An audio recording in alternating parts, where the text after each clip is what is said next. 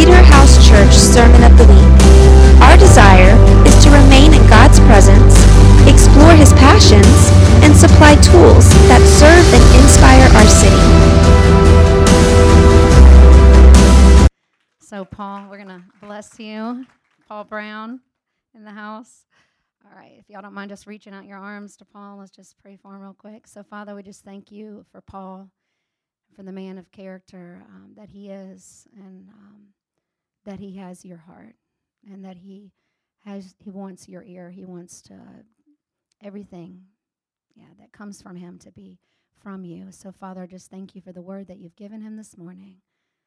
And Lord, I pray that you would um, yeah, just make it personal to each of us so that we can um, come to you and, and figure out, what it means for us, Father, to walk in and what you're uh, bringing through him today. In the name of Jesus, amen.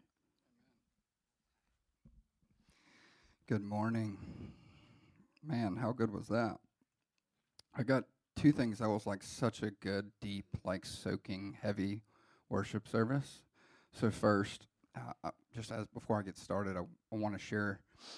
As I was sitting there, I haven't been nervous, and I wouldn't say my feeling is nervous today, but I feel the weight of the of the honor that I have to speak to this group of people.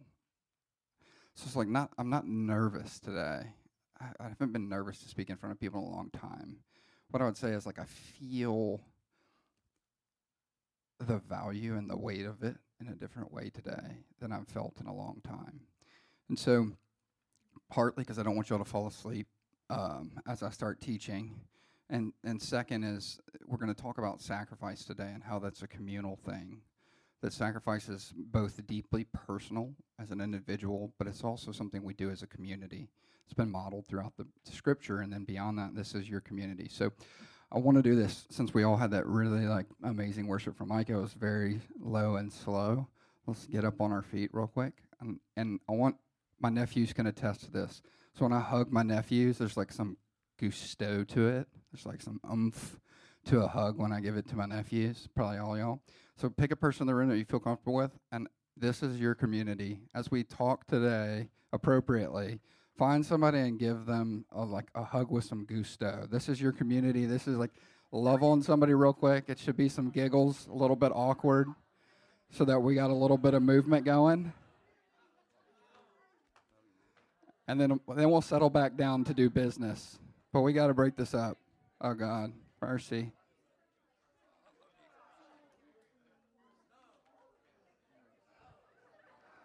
So good. All right. If anybody falls asleep after that, I'm definitely judging you.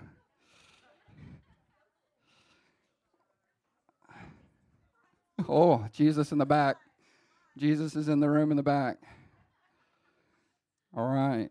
So, guys, we're going to talk through some uh, essentially what the Bible has to say about sacrifice, offering. What does that mean for us in our lives? And so we're leaving from finishing a fast. So everybody in the room, we talked, we announced we're going to do a church-wide fast. So um, we're breaking that fast. Some people are breaking it today. Some other folks fasted for a shorter amount of time, but corporately finishing a fast where we were going to ask the Lord, "Hey, what are you doing? What are you doing in this family? What are you doing in this body?" So during that time, I'd say this year the Lord has stirred the idea of sacrifice and offering in my heart so deeply um, and I've had to truly bring so many things to the altar, bring my intellect, bring my thoughts, my opinions, and my feelings to the altar so many times this year. And in a way that I've not, I'd say I've been always called, but maybe never met the expectation.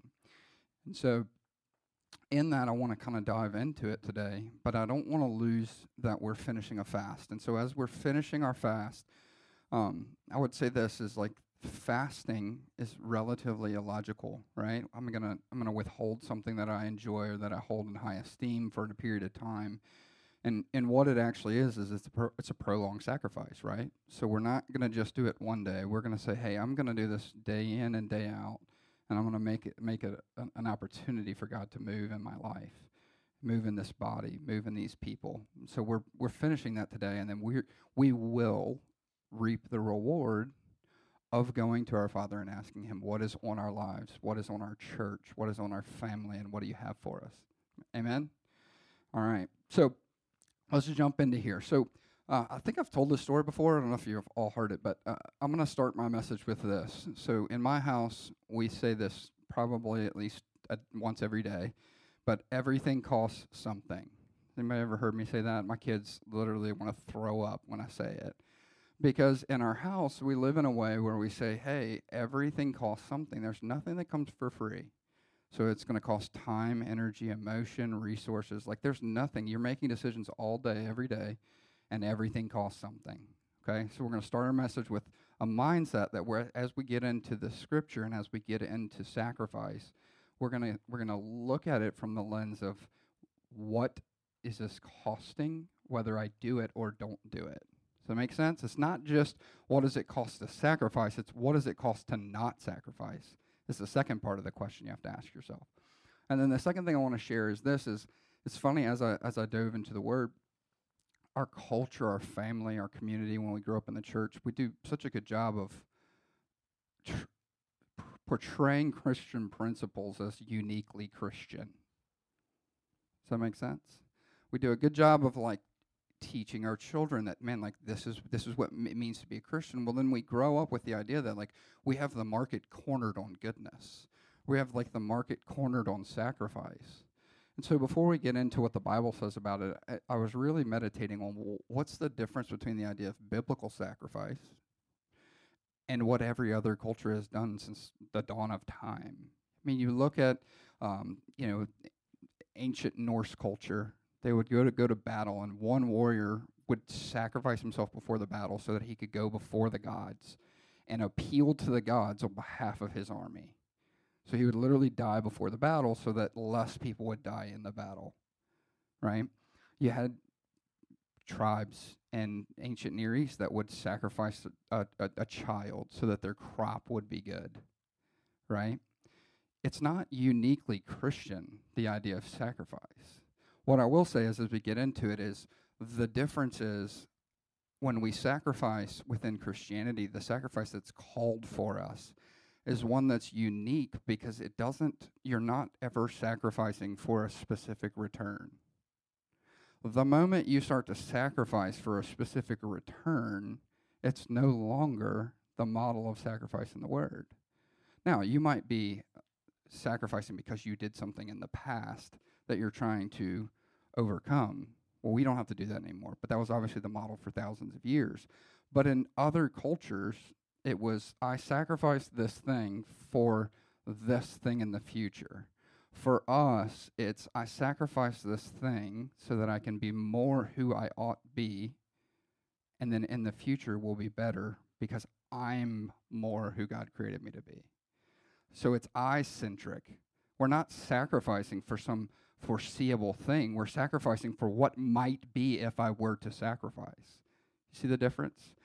So we're starting Genesis. So I'm going to run through Adam and Eve because I do want to set this this theme. And what I said before is like one, it's not unique to us. We don't have the market cornered. And two, we often don't realize what the first sacrifice is. So I want to go back in, into Genesis. We're going to go to Genesis 2. So in verses 8 and 9, kind of introducing where the Lord, it says, the Lord God planted a garden toward the east in Eden, and there he placed the man who he had formed. Out of the ground the Lord caused every tree to grow that is pleasing to the sight, to, to the sight and good for food. And the tree of life was there also in the midst of the garden, and the tree of the knowledge of good and evil. So God puts Adam and Eve in the garden, right? and he he he makes everything pleasing to the sight. So there's nothing in the garden that doesn't look good. Does that make sense? Like they're living somewhere where everything looks good to eat. So the tree of the knowledge and good and evil didn't look more specifically delicious than the tree of life, and it didn't look more specifically delicious than anything else in the garden. God made everything pleasing to sight, right? And good to eat. So if you continue on, you you go to Genesis uh, uh, to verse 15 through 17, and it says in verse 15, it says, Then the Lord God took the man and put him in the Garden of Eden to cultivate it and to tend it. And the Lord commanded man, saying, From any tree in the garden you may freely eat, but from the tree of the knowledge of good and evil you shall not eat, for on the day that you eat it, you will surely die. So God sets the standard, right? And it's important here to say he didn't say why other than you'll die.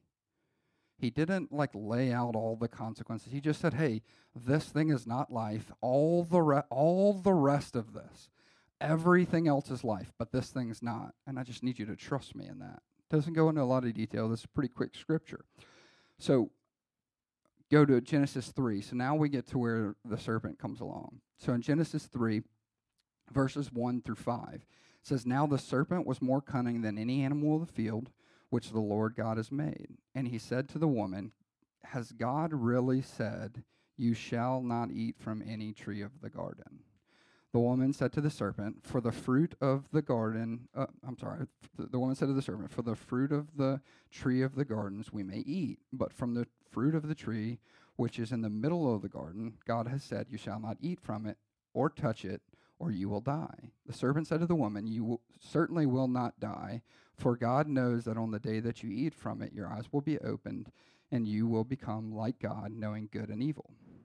All right, so I want to sit here for a second It's so funny. I shared this with Sam earlier. I, I don't use a lot of scripture in my messages because when I start to get into scripture, like I, I like pulled this thread, and then all of a sudden, ten minutes later, I'm like, it's a seven-hour podcast that I'm doing, right? And I'm bringing y'all like down this way, and then I'm bringing you back over here. It's like, man, the Word of God is so rich with information in life that the moment I start getting into it, I'm just like, I just start to just go.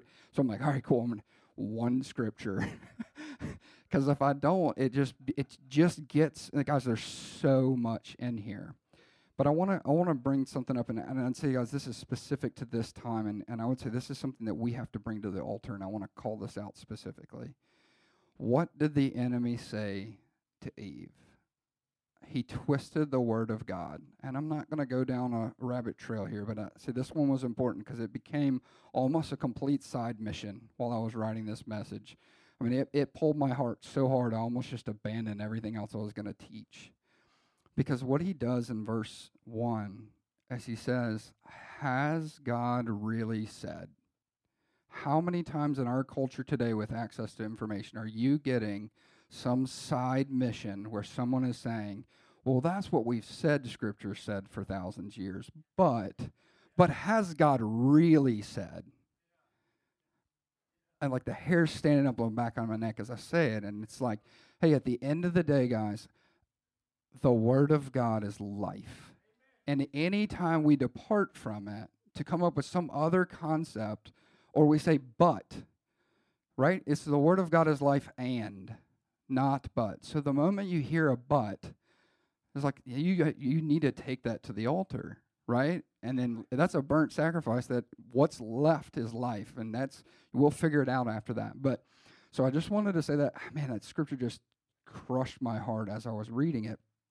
So essentially, though, what do they do? They go on, they take and eat of the fruit. Um, so let's go to just Genesis 3 6 and 7. So, just to stay in this vein. So, when the woman saw that the tree was good for food, and that it was a delight to the eyes, and that the tree was desirable to make one wise, she took some of its fruit and ate. And she also gave some to her husband with her, and he ate. Then the eyes of both of them were open, and they knew that they were naked, and they sewed fig leaves together and made themselves waist coverings. Okay, so this is really important. What did we say earlier? It says literally everything in the garden was looked pleasing to the eye. There was nothing in the garden, none of the fruit of the garden looked specifically more pleasing. But someone twisted the word of God, and all of a sudden her perspective on that one thing changed because there was this question behind it, right? So, what does she do? She takes and eats, and then she shares with someone else. So, let's talk about this just real quick. So then what every time you've ever heard the scripture, what's the first sacrifice you hear about, right? So Adam and Eve died uh, died in the garden when they ate from the tree of the knowledge of good and evil. Where does everybody go with sacrifice, right? It goes to hey, God then had to kill an animal to cover them. And here's here's where it gets interesting for me that we're at this tipping point where we'll get into the offering thing in a little a minute, but like we have Jesus so we don't have to give the thought to this that it warrants. Y'all considered that? Think about it. You have Jesus who has forgiven and covered everything you've ever done or will do. And so you don't have to give it the intentionality and the thought that it requires, like every other generation before you or before Christ. Let's say better that. Sorry, before Christ's sacrifice. It was a daily part of their life to bring a burnt offering every single day. It was an intentionality that they lived in every day to prioritize what they were doing with their life. And because of Jesus, which is an amazing thing, what was restored to us what was was what, what was lost by Adam and Eve. And so the first sacrifice, let's run this back. Well, the first sacrifice was when Eve decided to sacrifice the promise that God had given for immediate gratification. So we skip the first sacrifice. It's the one that we don't think about. Eve sacrificed all that God had for them when she chose to take and eat. But we skip straight to the sacrifice that God made to cover them. And in our lives, what we do is think you're going to the top of the mountain. Well, if I don't check in at the top of the mountain occasionally, if I don't make sure my eyes are fixed on the highest good, on, on the top of the mountain, and I'm like, oh, well, this, there's a pond over here I want to go get in, and then this, this pond leads to somewhere else. We, we make small sacrifices that all of a sudden, what has to happen? Well, then God has to cover us, like he did with Adam and Eve, to bring us back to being under him, right? So the first sacrifice wasn't God, it was literally Eve sacrificed her future potential that God said that he had for him, her and Adam. He, she sacrificed that first. So the next part of it is the second sacrifice was time. So, guys, remember we say everything costs something. So, what did they do? Now they're in the garden sewing leaves together. So, before Jesus or God ever did anything, they've already sacrificed their future so they can have immediate gratification. Now they, they feel self conscious because they're aware and they're uncovered and they feel exposed. So, what do they do? A human born sacrifice is, is completed. They grab these leaves, they sew them together to cover, and they cover themselves enough that they're no longer ashamed with each other problem solved. Well, that doesn't really stand up when God Himself shows up, right? So, what do they do? They go into the bushes and they hide. Because human born sacrifice, when it's by our intellect alone, is not sufficient to stand before the Father. But we are empowered to do it and to sacrifice in a way that at least I'm covered to the people around me, right? That feels good. So we can live that way until we invite the Holy Spirit or God into it. And then all of a sudden that's not sufficient. Why? Well, if it was if it was sufficient, if that human-born sacrifice of time and energy to make waist coverings was enough, Adam and Eve wouldn't have hidden. It doesn't say they hid because they sinned. It doesn't say they hid because they ate from the tree. It says they hid because they knew they were naked. Does that make sense? So this human-born sacrifice in our intellect, where we start to p- position ourselves and piece something together to cover our nakedness and exposure to each other, it's great. It's it's a it's a great camouflage for actually going before the Lord and actually being exposed before him. So in Genesis 3 8, it says, Now they heard some noise, went into the into the garden. Let's just do this. I'm gonna skip that part. So at the at the end of Genesis 3, it says uh, in verse 21, it says, And the Lord God made garments of skin for Adam and Eve and uh, clothed them. This is interesting to me because they had already made waist coverings, right? So if you look at the meta narrative in the Bible, Adam and Eve had covered up. Then they ex- they were exposed to God, and He said, "Hey, why are you hiding?" They said, "Hey, we're hiding because of this." And then God goes into the repercussions of eating from the tree, right? he says like hey there's going to be thorns and thistles from the land childbirth's going to be hard and so even though they sinned even though they did that thing what did god do he took i can't imagine having to sew leaves together every day. Can you imagine? You're walking through the thorns and thistles that are now caused by sin It's getting ripped up. So what does god say? He says hey this covering that this human born sacrifice is not sufficient to cover them. So then he goes and kills something and does a substitution of sacrifice, right? Which is a, a it's one of the threads that goes through all of Scripture. And so he gives for them something that would actually cover them and protect them before he sends them out of the garden. It's not like he just booted them out, right? Good luck, you sinned. He booted them out, but he did it after he gave them suitable clothing to cover them, to protect them, right? So I wanted to talk about that real quick, and then I want to jump straight from that to this is what we lose when we read the story of Adam and Eve if we're not careful is that what actually occurred in in the garden that day was that there was a promise of a full life in the garden with God, walking in relationship with God. What occurred is they sacrificed, Adam and Eve sacrificed a f- potential future, perfect future, heaven on earth. Eden was heaven on earth. So they, they sacrificed that for immediate gratification. Does, can anybody in the room identify with we are we are on a mission. We're on the winning team. We are ushering the kingdom of heaven into earth. If you if you're breathing and alive, you every day are sacrificing heaven on earth in your daily decisions and you're choosing immediate gratification and substitution for heaven on earth. Make sense? So let's not look past how important that was. Well, here's what's so funny what did Adam and Eve operate with God in in the garden first is influence. So think about it like this anybody that has kids or is a child and has a parent, would you prefer to function with your child from a place of influence or a place of authority? When you're in a conversation with your child and you and you're trying to talk with your child or you're trying to talk with your parent, is it most optimal to be functioning from a place of influence or one of authority? Well, that's a pretty easy answer, right? Is influence. Well, influence is hard and it costs something. So, what happened is Adam and Eve gave away their relational influence with God when they chose to be immediately gratified, to look past the promise from God Himself, and to do, choose to depart from that. So, influence was lost. So what's neat, and, and this is where I say I got to be careful in Scripture because I'll end up on like a seven-hour rant. But what's neat about it is when you watch people mess up in the Bible, have you ever noticed how God responds? They deal with the consequences, but His word is good. And His blessing that He told them stays on them. And then it actually leads to worse things because the blessing He gave them before they messed up, they still own it. They still get it. Does that make sense? Like, like this person has great influence. They go and mess things up and they make a mess. He doesn't like take the influence back, like, oh man, you messed it up. It's like, no, what what God gives, He honors what He gives. And so it's such a beautiful thing.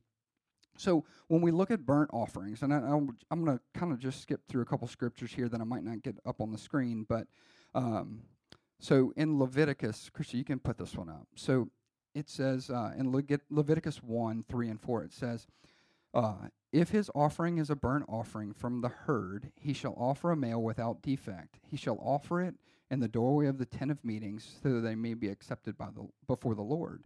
And he shall lay his hand on the head of the burnt offering, so that it may be accepted as, uh, for him to make atonement for his belief, uh, for his on his behalf. So let, let's talk about this real quick, and we we kind of alluded to it before. So we get to escape the idea of sacrifice because Jesus was this awesome, beautiful substitute, right? But think about this: what level of intentionality would you live your life in if, when you fell short of the highest good on your life, you had to go put your hand on the head of a calf or a sheep and cut its throat? Think about that. I don't I don't think we we understand that that image. But the law said that. It said you don't just get to go drop off the best cow that you have at the guys and say good luck. That's not it. That's not in the books. You literally have to go there. There's rules on what you have to bring. You then go there. You have to put your hand on the head of the animal as its life is taken as a substitution for you not walking in the highest good in your life. And so there's multiple kinds of offerings, so I'm not going to go down that downward spiral. But here's what's interesting they didn't offer this thing and then cook it and eat it. There were some celebratory offerings where they did that. But for the most part, the model that, that God put in place when he had to rule by authority, right? So there's no longer influence. Adam and Eve gave influence away. So God then, because he loved his people, had to rule by authority for generations. And so through authority, he made rules that pointed them back at a cognitive level. So today, when I go to do the thing that I shouldn't do, it's going to cost me tomorrow when I have to go to the altar. And then I'm going to actually experience the cost of me not being who I could be today, tomorrow. And then the next day, I'm going to have to do the same thing. And then the next day, I'm going to have to do the same thing. And the rules are if it's real, real bad, and you, you do it intentionally, you consciously say, hey, here's the highest good, but I'm going to wrong somebody else. You didn't just have to do the same thing, you had to do the normal one because you're messing up all the time. But you also had to do another offering. That one had to be in public. You had to tell everybody what you did, and then you had to pay back whatever you did plus 20%. And so, what God was doing is there was no longer influence with his people, so he's ruling by rule and authority. So, think about it if you're a kid, and I don't, I don't know how, how many times I ever heard this as a child. I think my parents did a great job teaching me thematically. But how many times as a kid did you ever think, I'm going to take this peppermint from the store and then you thought, man, maybe I ought not betray myself and my morals and my value. And maybe I ought not diminish and be less than I could be because I'm going to have to give this peppermint plus more back. Plus, I'm going to have to tell everybody in my community about it that we just gave big hugs. Plus, I'm going to have to do an extra sacrifice. And they lived that way. That was a, that was a discipline on their life to atone for their sin. And it's it's it's so easy to take Jesus' sacrifice for granted. Everybody can sit in here during a, a soft, beautiful worship morning like this morning and say they love Jesus and thank you for the cross and all these things. But if you're not, that is why we're called Christians. If you're not, like in my last time I talked, going to the cross and being like Christ. And if you're not living with an intentionality to live a life of sacrifice, where you're taking what your your thoughts, your will, your emotions, your mind, your will, your emotions, your soul, and you're bringing it to the altar to sacrifice, and you're laying your own hand on the, the what the thing that you did and paying for it. Now, I'm not saying you do it from a place of guilt, right? That's gone. It's been paid for. But the discipline that comes from reading this word, reading what it what what might my life be if I were to, to not do these things, and I know I'm going to pay for it later. Everything costs something. And so what this was was a physical representation of what's happening in the spirit realm. It's what's happening in your mind. It's what's happening in your heart when you choose to be less than you could be. Does that make sense? So I want to share just one neat concept, and this is from Numbers. I'm not going to read the whole scripture, but if you want to go in and read Numbers uh, chapter 15, 1 through 10. So this is literally the law that Moses gives. So this is neat. This is after multiple generations are out of Canaan. There's restoration back into the land, and Moses is giving the law for the people going into the land. And it's really interesting to think about something. So, what did Eve Adam and Eve sacrificed a potential life for immediate gratification, right?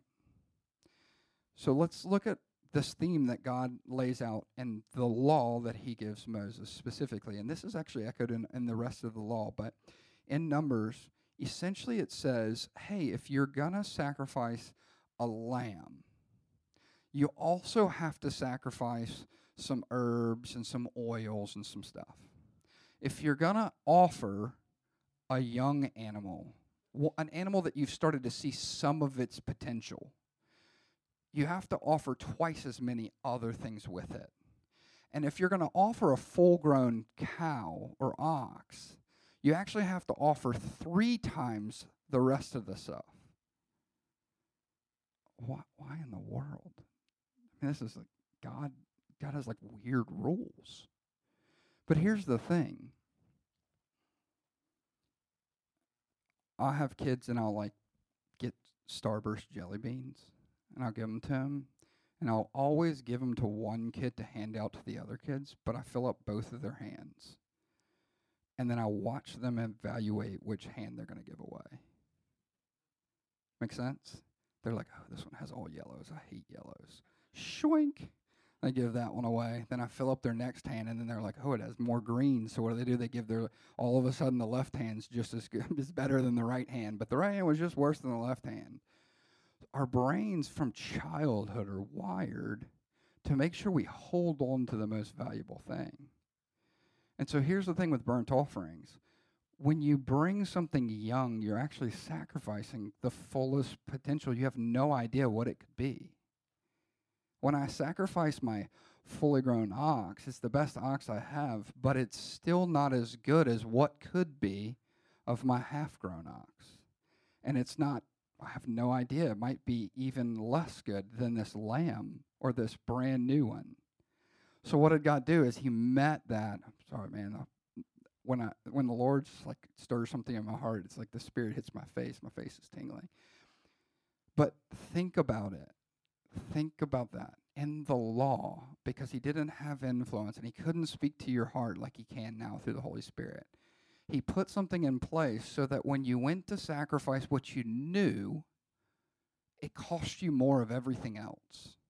You had to, when you chose to give something that you knew the potential of it, you had to meet that sacrifice with three times other things of value.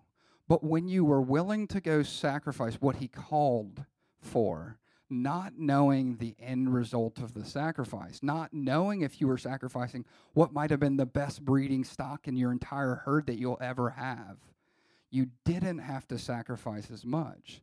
So, in his weird rules that don't make any sense, that as I jump into scripture, I find myself reading for like three hours and I just get so excited and I'm like, this is a message in and of itself, and I want to talk about this for the next 30 minutes. But how cool is that? That God knows us so well that He's like, hey, sacrifice is not about giving up something because you did something wrong. Sacrifice is about realigning your values so that you're willing to give up more than what you know for what you might be. How powerful is that? How powerful is it that in his rules, he's even teasing greater life out of you? Now, here's where it gets funny for me because I don't know.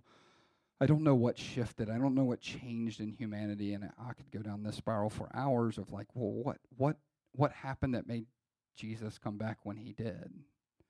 What changed about mankind that he was able to give Jesus to be a substitutionary sacrifice?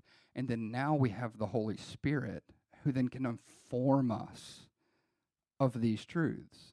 That we don't need a law that says, hey, substitute this over this, but instead we have a helper. We have a paraclete. We have someone who has our back, a counselor, who then is coming to us and going, hey, are you sure you ought to give up your, your biggest calf?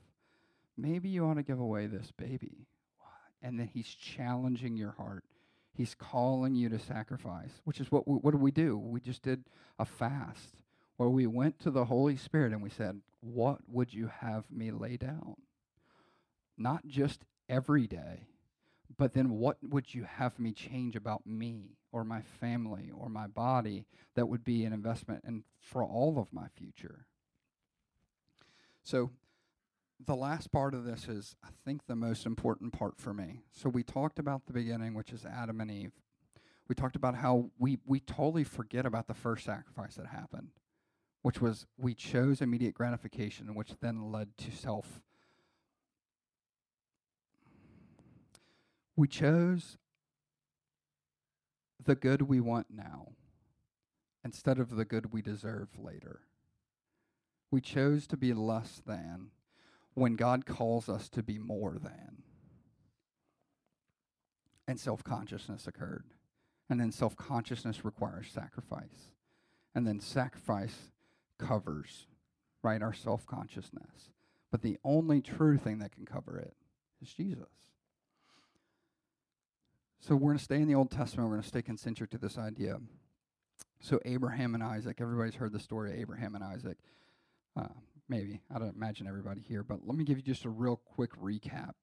So, Abraham, dude lives in his dad's house at 75 years old.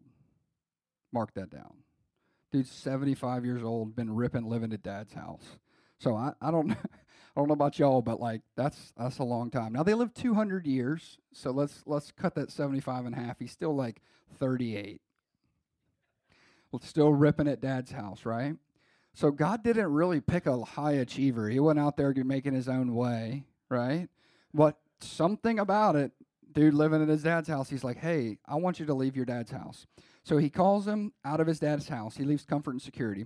So Abraham then goes, he does the tango with a Pharaoh of Egypt. So my man goes from living in dad's house to having a whole issue with the president of the United States, right? And, and so the, there's a tango there. His wife's way better looking than him. Uh, worried about getting killed. All that happens. So this is one guy. So next, in that, God covers him in the battle with Pharaoh, right? Because whatever reason, God had picked Abraham, covers him. This weird thing happens with Pharaoh. Pharaoh wants his wife. Pharaoh somehow gives him gifts at the end because God gives plagues. It's Old Testament. I don't know. I'm not going to get into it. But all that happens with him. So then he takes that blessing and he has Lot, his nephew, and they have so much. So the guy that lived in his dad's house at 75 now does what God told him. God called him out of his security, told him to go somewhere else. He goes and does that. Now he has so much stuff that him and his nephew can't keep everything they have in the same place. So he's like, bro, we got to split up. I don't want there to be any problems with this. We can't, like, my guys are wanting to fight with your guys because your guys are trying to get their sheep on my land. He's like, hey, let's, like, you pick where you want to go. You go that way, I'll go the other way. Like, cool, man. So same guy. This guy's lived at his, at his dad's house till he was 75 years old. Now he has so much stuff that he's just splitting the land. So after that,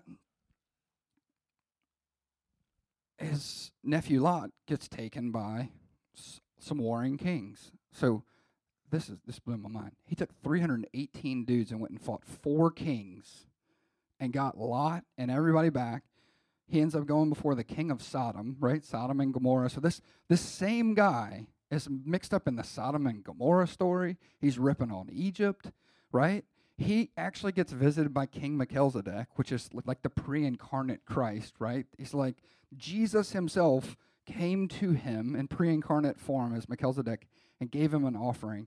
This guy, all from the guy that lived at his dad's house till he was 75 years old, right?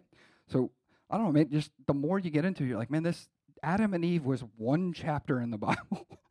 One chapter in the Bible, all of humanity fell, and like seven chapters is the story of Abraham and Isaac. So I don't know if it matters like by volume, but he got a lot of got a lot of info. So then God, after Melchizedek, the king of Sodom was like, hey, take all this stuff. And he said, man, I don't want anything from you. I don't want anybody to be able to say that I'm, I have more because of you. My dad said, go do this thing. I did it because my dad said I have enough. So he lays that down. So then God promises him, hey, you're going to be the father of my generations. He brings him out. He points up to the stars and he says, hey, look, count them all. That's the number of descendants you will have. And he's like, hey, man, I'm a 90, I'm 100 years old. My wife is 99 years old. Like, that's no shot it's happening. So here's where it gets funny. What do we do? We start meddling in God's plan for our lives. Who else? Who's done that before, right? Who's introduced some logic? Like, oh, God, man. So Sarah can't get pregnant still. She's 99 years old. And so she's like, well, God said that he was going to give you descendants. Let's help him out. We're going to help out God, right? That won't hurt anything. So she tell, takes her servant. We're still talking about sacrifice. I'm sorry. I just I had to give you the cliff notes real quick. So she takes her servant. She's like, "Hey, this is my servant. She looks real good. Just take her as a wife." So what happens? Who'd thunk? She has a child. So it's Ishmael. So, what we talked about earlier was this. Remember how I said when God's favor is on you and He gives you His favor, whether you use it for good or bad, it's still His favor on your life. He doesn't take it back just because you start using it inappropriately. Well, that should call you to a higher measure of accountability, right? So, if I have the blessing of God on my life, which He had, He had the blessing that you will be the father and the, your descendants will be nations, right?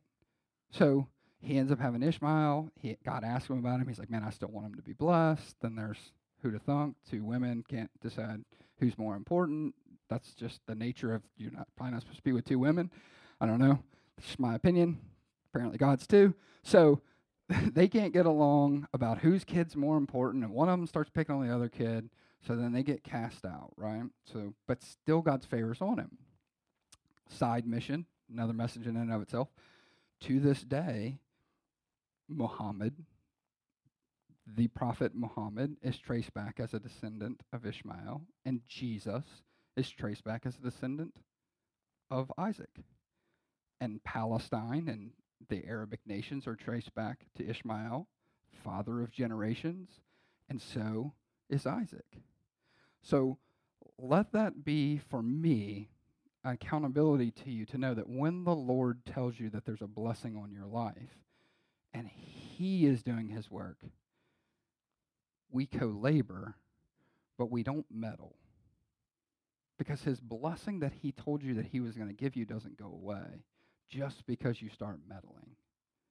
Like I said, another message. Sorry, side quest. All right. We're going to keep going because this is a lot. So, Abraham then tries to save Sodom. This dude is busy, very busy human. He tries to save Sodom he actually negotiates with God, which I think is a really interesting concept. God's like, I'm going to destroy the people. He's like, well, what if there's this many people? He doesn't even go and try and find them. He just keeps negotiating with God. It was like so funny. I guess when I heard that Bible story as a kid, I always thought like maybe he went to find 50 people and he couldn't, so he came back. He's like, what about 45? He went to go for, find 45. He came back. He's like, what about 40? No, man, this dude just tangoed with God and like, like, like, hey, how much is this? I was in Africa and I'm trying to buy a little wooden elephant. It started at seventy dollars. I ended up leaving there for three dollars. Right? You just keep haggling until the bottom dollar, and like he just kind of haggled with God. Right? This dude's crushing it. So then after that, he tangles with King Abimelech. He, like like you didn't learn it from Pharaoh, you're gonna redo it. You redo the same thing again with a whole nother king. Same exact problem, same exact lie, same exact result. God spares him because God said there's something on his life. 13 years after all of that, he has Isaac. And so now, now he has Isaac. He has this promise of generations. So this is where we get, and I'm not going to sit here a long time because at the end of the day, the highest truth comes from, I'd say, what we derive from it. If you haven't heard the story of Abraham and Isaac and the and bringing Isaac to the altar, I want y'all to picture something. You've just been through everything that I just listed all those things. You've seen God manifest himself against a Pharaoh and a king. You've had Melchizedek come to you. You've had all of these things. You've born a child with your wife at a hundred years old. Like all these things have occurred. You finally have the promise. You have the promise. You have the first descendant. And God has pointed out how many you will have. And he says that my covenant will be with your son, Isaac. And then after all of that, God's like, oh, hey, by the way, I want you to take him and I want you to sacrifice him as a burnt offering. So we just talked about the burnt offering thing, right? Like there's nothing left. You actually have to like put your hand on it and then kill it. So all those important factors are here. So his son whom he loves. And it says that. It says whom he loves. God said I want you to sacrifice him. So what's that dude's response? He wakes up early the next morning. That's what the word said. I would think like, man, that's like a three month prayer. You put out the fleece out. You're like you're trying to like make sure that wasn't some weird food you ate that caused you to have a weird dream, right? And you're like, are you sure that you're sure that you're sure? Because this goes against what you said because he is you didn't say that one of my descendants would be the father of generations. You said that this one will be, but you want me to kill him. I, I mean, the guy's like, I, the more you dive into that, the more like you're just like, man, this this guy's nuts, right? I mean, like you can't make sense of that. So not only does he call him and he gets up the next morning, he goes early, it says that it took him three days to get there. So now he's traveling for three days, knowing that the final destination is to kill the one most important thing. And to truly, if you think about it, he's there to kill the promise on his life. Because the word was very clear. It said that he would make his covenant with Isaac and that Isaac would be the father of generations. And God's like, no, you're going to kill the promise. And he's like, all right.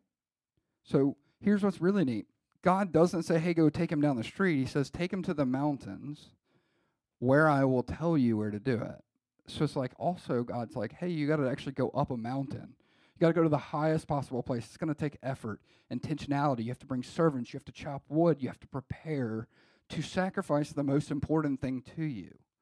So I don't know about y'all if y'all have ever been called to sacrifice something that's deeply important to your life. The model is not only are you supposed to sacrifice it, you're actually supposed to take it to the highest possible place. It's going to take effort and intentionality. You're going to have to bring people with you. And then you're going to have to get there and ask me where exactly to do it. I'm going to give you the general idea, but I'm going to say first go up the mountain. And then when you're on the mountain and when you've shown me that you're willing to do it, then I'm going to show you exactly where to do it. Hey, by the way, at the end of that, you still have to actually sacrifice the promise on your life.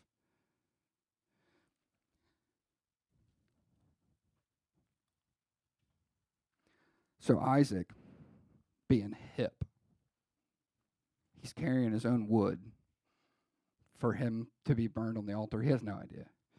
He's looking around he's like, man, we got the wood. Dad's carrying the fire. He's got the knife for cutting the throat. And he's like, hey, player, we're missing something. Where's the sacrifice? And so, this is like the most gangster response ever. Abraham said, yeah, God will provide himself the lamb for the burnt offering, my son. So the two of them walked on. It's like, so think about this. Like culturally, Isaac has been to every day uh, seen this process. And they were missing something really. The key, the key factor here was the actual sacrifice. So Abraham just hits him with a, because I said so right? Who, who's heard that from their parents?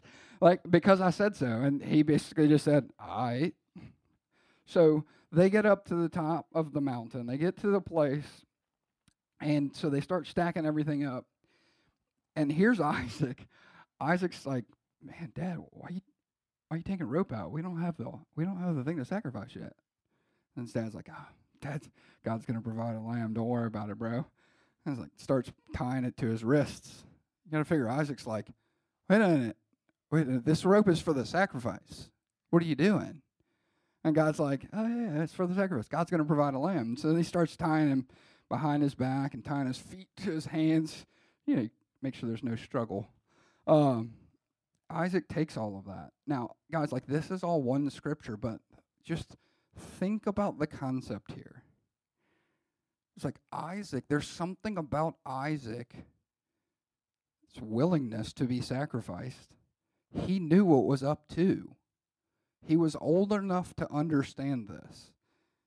And he was going to the altar himself. Doesn't say that Isaac stabbed his dad in the eye. Doesn't say he like went for a, sh- a shot down low, trying to run off into the hills. It just says like, hey, his dad tied him up and put him on the altar. And look, he might have been like five years old. I have no idea. But he was old enough to talk about it, to understand it, and to go to the altar. He was old enough for that. I don't know. It doesn't say how old he was. So the word of the Lord said,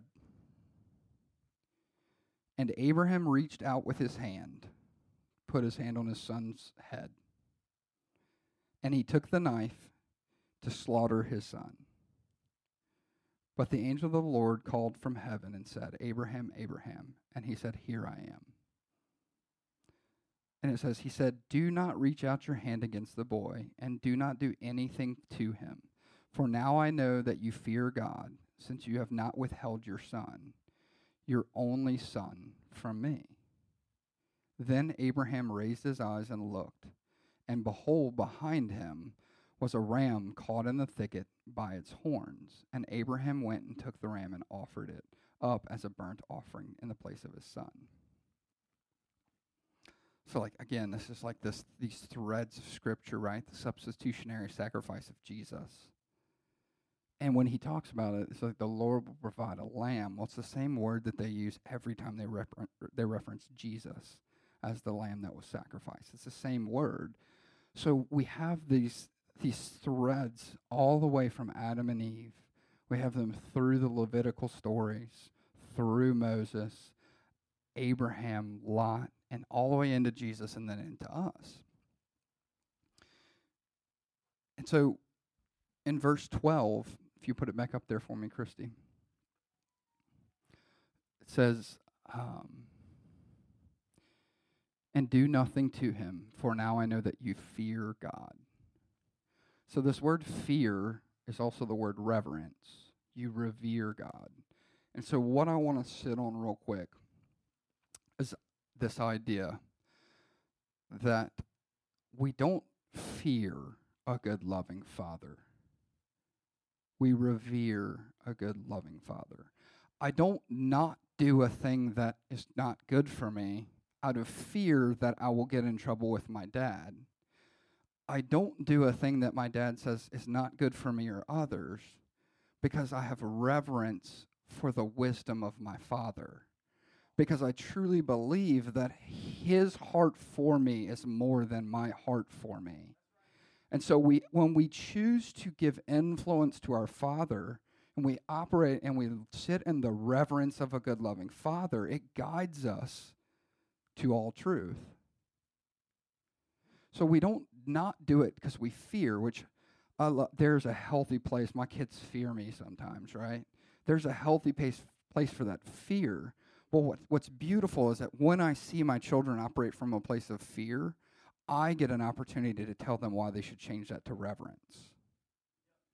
So, what happens is this when Adam and Eve sinned in the garden and they felt exposed, God, they were afraid. What did he do? He clothed them with a sacrifice to remind them that they ought not fear him in the way that they once did, but they should revere him in the way that they always should. So that he asks, he, he pr- always provides. Same thing with Ishmael, where God could say, Hey, you jacked this up, and they could fear God for the rest of their life. He says, No, but my promise is still good. So don't fear me, revere me. Now, I'm not saying there isn't a place, there's the word talks about fearing the Lord. I'm not speaking in those circumstances, but where we give the Lord an opportunity to substitute, a place of fear, true fear, which I'd say the definition to me of fear is believing that there's less than, that God is less than. The only place fear is allowed to live is where you will put anything above the authority and power of God. So we don't put anything above God, even God, we revere him. And so the last part of this is this. So, to kind of close out, we have the first part of our story where Adam and Eve, where we look past the daily sacrifice, the ones that we make, where we're willing to settle for less than. We have the story in the Levitical law of burnt offering, where we see a model where a good, loving father who doesn't have the ability to speak and interact with us sets a law in such a way that the priority structure of that is that he would call you to sacrifice the unknown and unknowable, not the secure thing, which means that you have to operate from a place of trust. And then we come to the end here and we get to where God called Isaac, Abraham, to sacrifice the promise, which means either God's not truthful or there's something about the tr- promise that I don't understand because he was going to do it. He was going to slay the thing that was going to be generations. So, what I want to take away from this, and I think what the Lord really, really put on my heart is this. We talked earlier about how two kids, you give them jelly beans in each hand. And they're by design, they're trying to figure out which what am I willing to give away. I have to fight that. I'm 38 years old, and I I literally pour the jelly beans in my hand. I'm like, this is a good pour, and I give it to my kids. I I'm serious. I'm aware of that thing in me, that like when I go to serve dinner and I'm making everybody's plate, and I realize that I made everybody's plate a little heavy, and I'm not going to get how much food I want. I have to like check my spirit before I go take one of their plates and be like, oh, yeah, this is Lincoln's plate the end, right? Just like this, this is always Lincoln's plate. It's like it is in your nature, guys. We are we're literally fighting the nature that started in the garden of trying to grab control of everything and, and hold on to everything. And so what I'd say is this, and I want to I want to bring ourselves into as we're winding down. I want to bring ourselves into the thought of Abraham and Isaac. So there's a couple of options that can occur as you're walking up a mountain to sacrifice the one beloved son. And I want y'all to think about this. If you have anyone in your life, if you're a kid, you have a best friend or a parent that you feel very connected with. If you're a parent and you have a child, I want you to consider the three three things that I think we have a propensity to do when we're called to sacrifice. The first is this we diminish the sacrifice.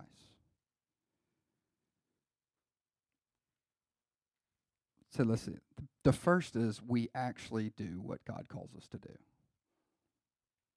The four of us on the planet right now that would have the guts to do what Abraham did because that's the foundation that generations were built on was his willingness to do what he was called to do so that's option one we're, we're actually fully willing to go do it because i picture myself a little different i'm like over here uh, rebuilding and i'm like oh man this might not be the spot i'm giving god time to tell me don't do it right so i'm to take a, take the whole altar down and i'm like oh no it needs to go over here and I'm gonna put it here, and then the sun's gonna set a little bit. I'm like, oh, I don't like that shadow. I'm gonna take it all down and come over here. I'm like buying as much time as I can. I'm kicking rocks, trying to figure out, you know, pull a hammy.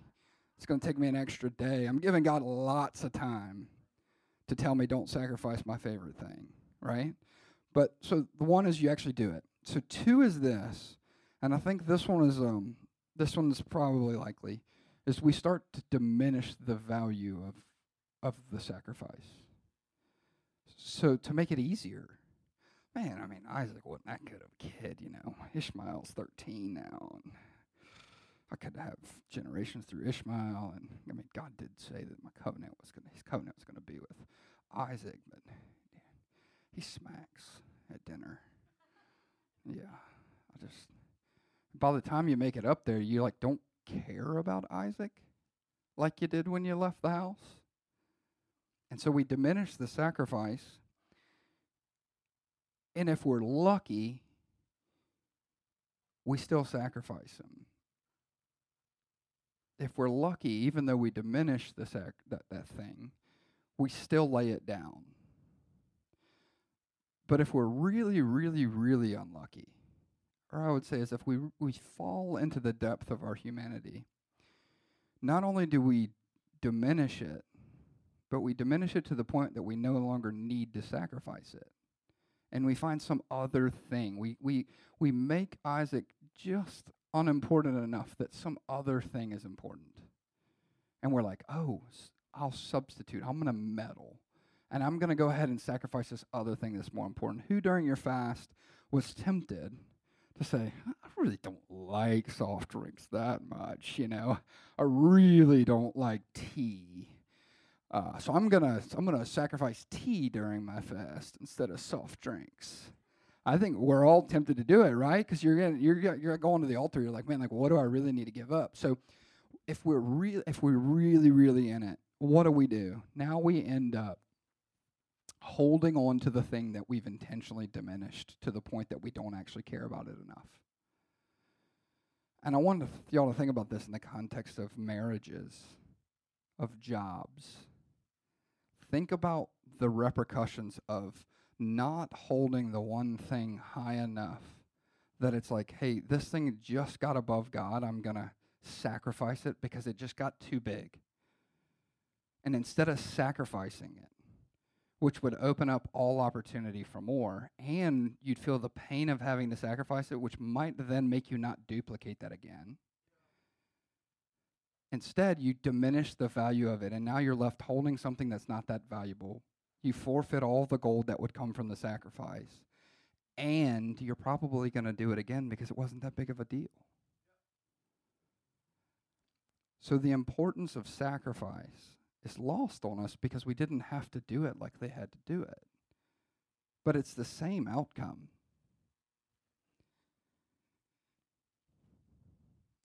Christy, if you want to put that quote up there for me. Is the promise of God what he has promised you? Or is the prom- or is it the promise of God of a God who promises? so easy to get lost on the promise that you're living in. It's so easy to elevate this thing into such a place of importance that you're willing to die or you put it above God. And the hierarchy is it's not that promise that we should be after. It's truly believing that we serve a God who promises. The promise is actually a God who promises, not the promise that you're living in. And so the beauty of that is the Lord called him in the last moment to say, Don't don't sacrifice the promise on your life. And so what I'd say for me is this has echoed in my heart for weeks now. Where when I have to make a decision between what will be most comfortable for me. And when I make a decision of what is probably best for me and those that I love, I have to remind myself that the moment that I put comfort or security or my character or my reputation or my relationships anywhere above God, then I have diminished God below He who promises. Does that make sense? And he can't he can't be God there. That that's not God. You've made him something else.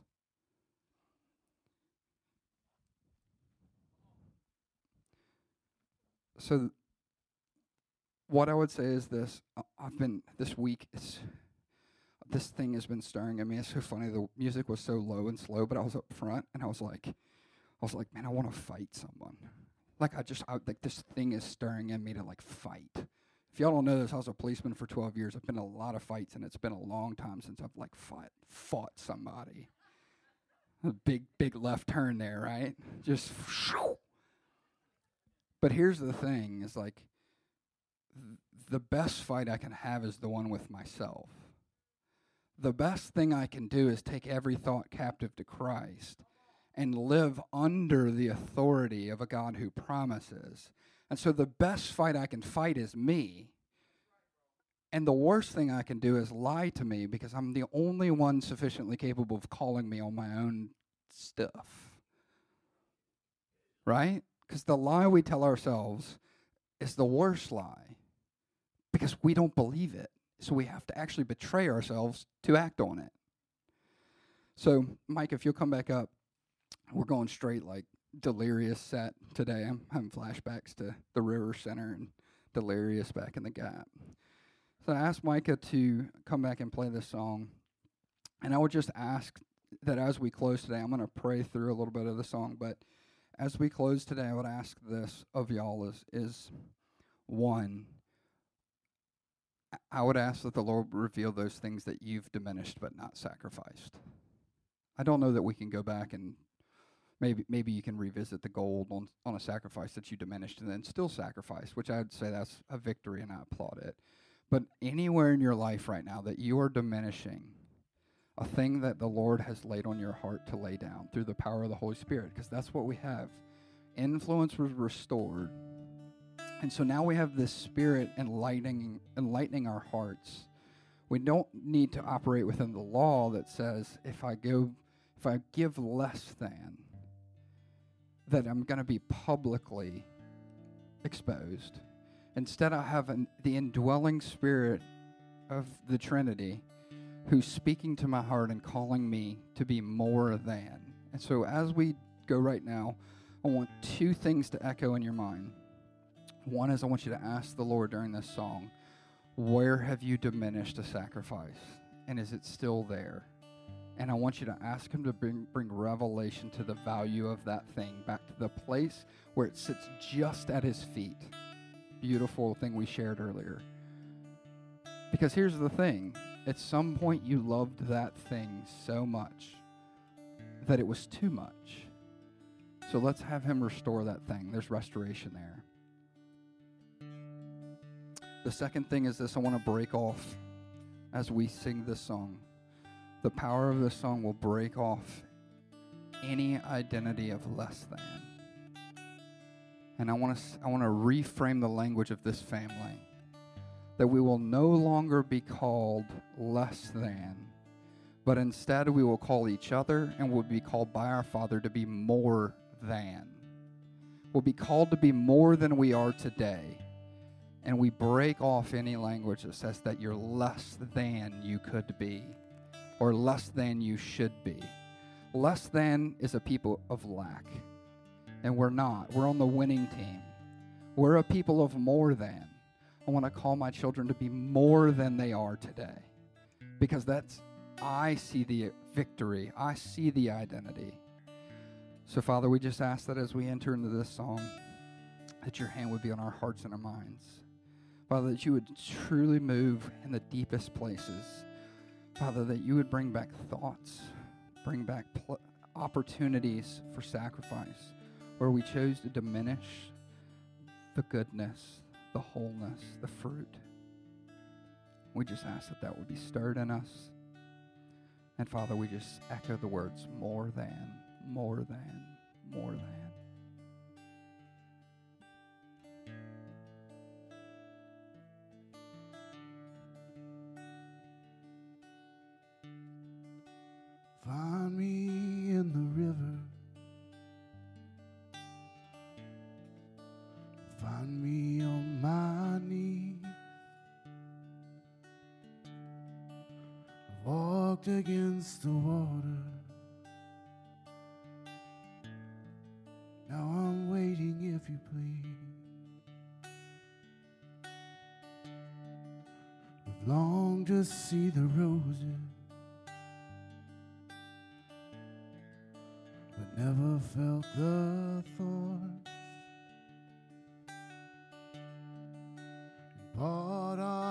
Crown,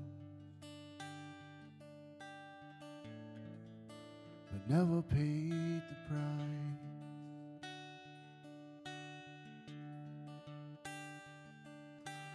Find me in the river, find me there. Find me on my knees with my soul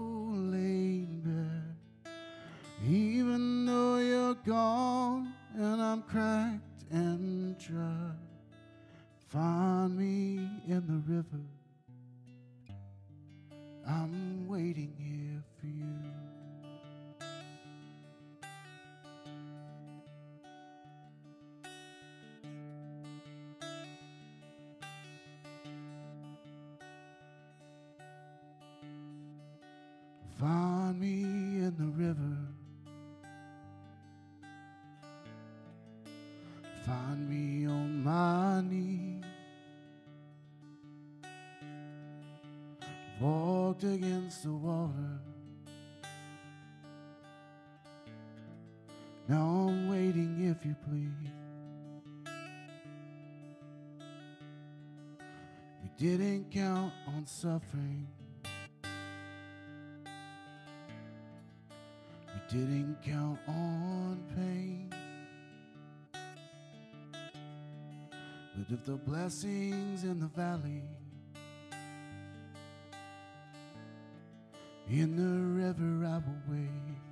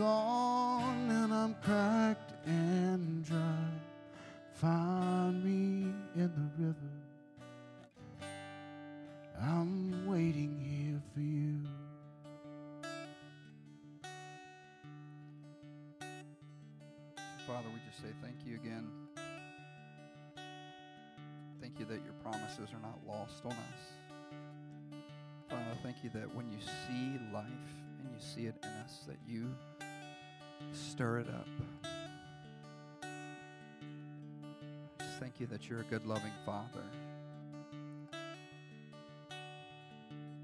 Father, we just thank you that we have a community to share that will call us higher. Father, we pray that as we leave here today, that just as we embrace this community earlier, that there would be an invitation that would be open in our hearts.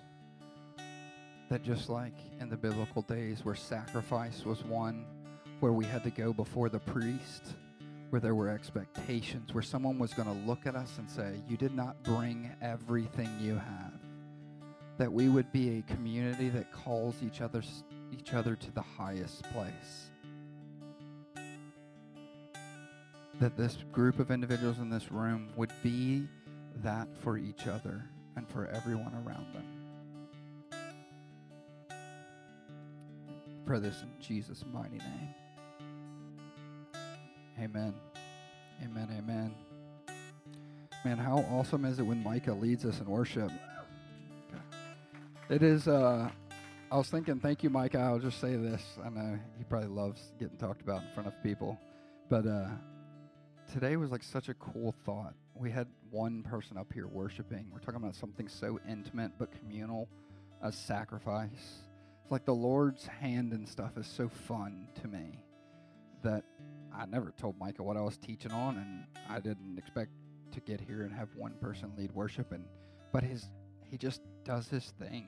We get to just be along for the ride. So in feeding off of that, um, we have a couple people that are getting married next week. Can I put y'all on? Can I put y'all on on the front? Come up. So we're not going to let these folks get married without uh, praying over them. So if y'all come up here for us, y'all cool with that? I love it. So we won't see the next time we see them, they will be two will become one. And uh, so let's pray. One, I think that's so fun. The last message that they heard is going to be one where um, for the two of them that they would never diminish one another, that they would never allow the enemy to come in, to allow them to elevate a relationship with each other above a relationship with the Father.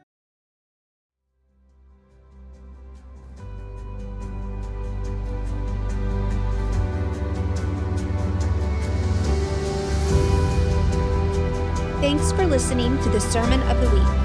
For more information about this podcast and other resources, visit cedarhousechurch.com.